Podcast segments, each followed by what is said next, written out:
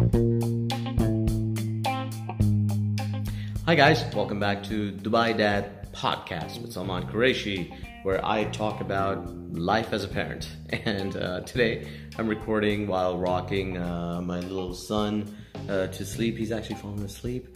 Um, but as I talk, um, he won't get disturbed actually because he loves this noise. He loves sound, and uh, luckily, uh, good for me because then I don't have to be like super silent around him or tiptoe around him ever.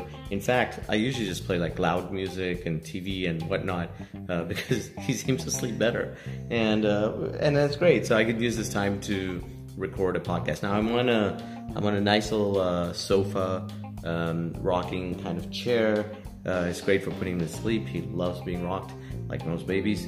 Um, but it's a nice one. I got this, if you're in Dubai, I got this from Home Center on sale for about 2,000 dirhams. Pretty nice. Don't worry, I'm not advertising stuff. Uh, I think you can probably get maybe similar stuff cheaper at Dragon Mart. Um, anyone who's lived in Dubai long enough knows uh, they can they can probably find something there. But this was uh, this was not bad. It's a nice size and uh, it's like a nice cream color which fits in with my wife's decor.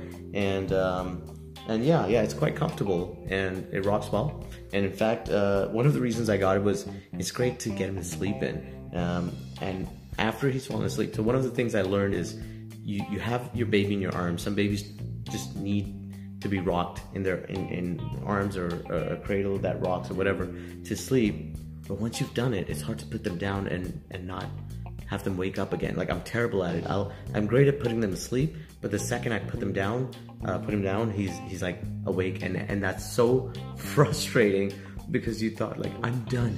I have put in the hard work. He's asleep. I'm gonna put him down. I'm gonna get maybe a nice cup of tea or coffee or uh, just or just sit and watch some TV. And then you put him down and he's up, and you're like, no.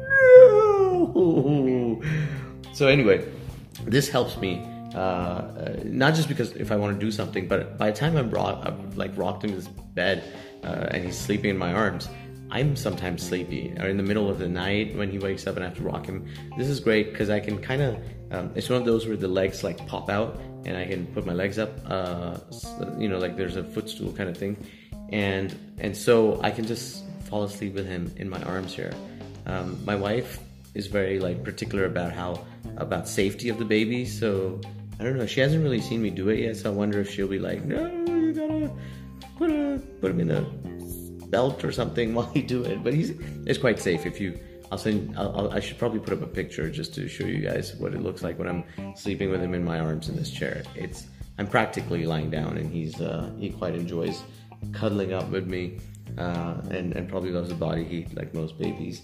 Um, my baby particularly likes likes being warm, and uh, and so I kind of always have to make sure he's nice and bundled up.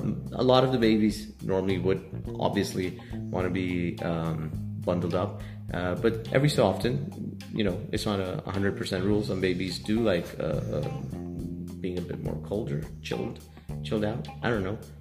I think I know one baby that doesn't, and and so that breaks the stereotype. Um, not much, not really great evidence for that, is it? Anywho, now um, one of the things that I do want to point out is this little little guy. He's uh, he is getting used to like being carried a lot. Uh, the problem is in my family, we've got my sister, my mom, and then my wife Sarah's uh, family. We all want to carry him, and so he's always he's always in someone he's always in someone's arms which is great. Eh, there's nothing wrong with it, except for the fact that then he gets used to being held a lot. And I just hope he doesn't develop into um, that being like a need. Uh, it's fine. He, he's not very. Um, he's he's quite good at just being comfortable by himself. Like as long as I've got his diaper changed and fed him, he, he's quite good. Like he's not very dependent on a, a, a pacifier. That's one of the things that people just have very strong opinions about for some reason, like pacifiers no, some people are like totally against, like, no, no, yeah, he'll get addicted and it's bad for your teeth and whatnot. And there are other people who are just like, give him a pacifier, like, get him hooked onto the pacifier, push it, shove it down in his mouth. I don't know. Uh, I'm kind of cool about it. He he's not in love with the pacifier, but every so often when I'm changing his clothes or he's a bit hungry and I'm still making milk, I'll I'll put in a dummy and he's uh it's kind of it kind of keeps him uh, content for a while. And uh, and I, have done a little bit of research around dummies and pacifiers, and and uh, if I'm not mistaken, what, what I learned was that it's only after they're four years old that if they continued using a dummy, uh, it would affect their teeth. And uh, prior to that, not a big deal. If you're a doctor, let me know if, if, if that sounds about right, yeah? Um, and so before that, it's completely fine. I think the real reason people get upset about it or worried about it is that it, um, some kids uh, get addicted to it and uh, they continue using it for a long time and it's hard to get them off it. But you know, uh, I think if if it satisfies them, if it pacifies them, then let it be. Don't don't uh, stress out over every little thing. And um, and that's what I, my wife and I just decided we, we give it to him. Uh, like like I said, luckily he's not addicted much to it anyway. He'll use it sometimes. He'll he'll do this funny thing where when he doesn't want it, he'll just spit it out, like really like spit it out. It goes flying. Sometimes a couple of times he's like flung it with his hand, like he's just brought his hand to his mouth and gone and flung the thing across. And I just sterilized it. So I'm like, God, man.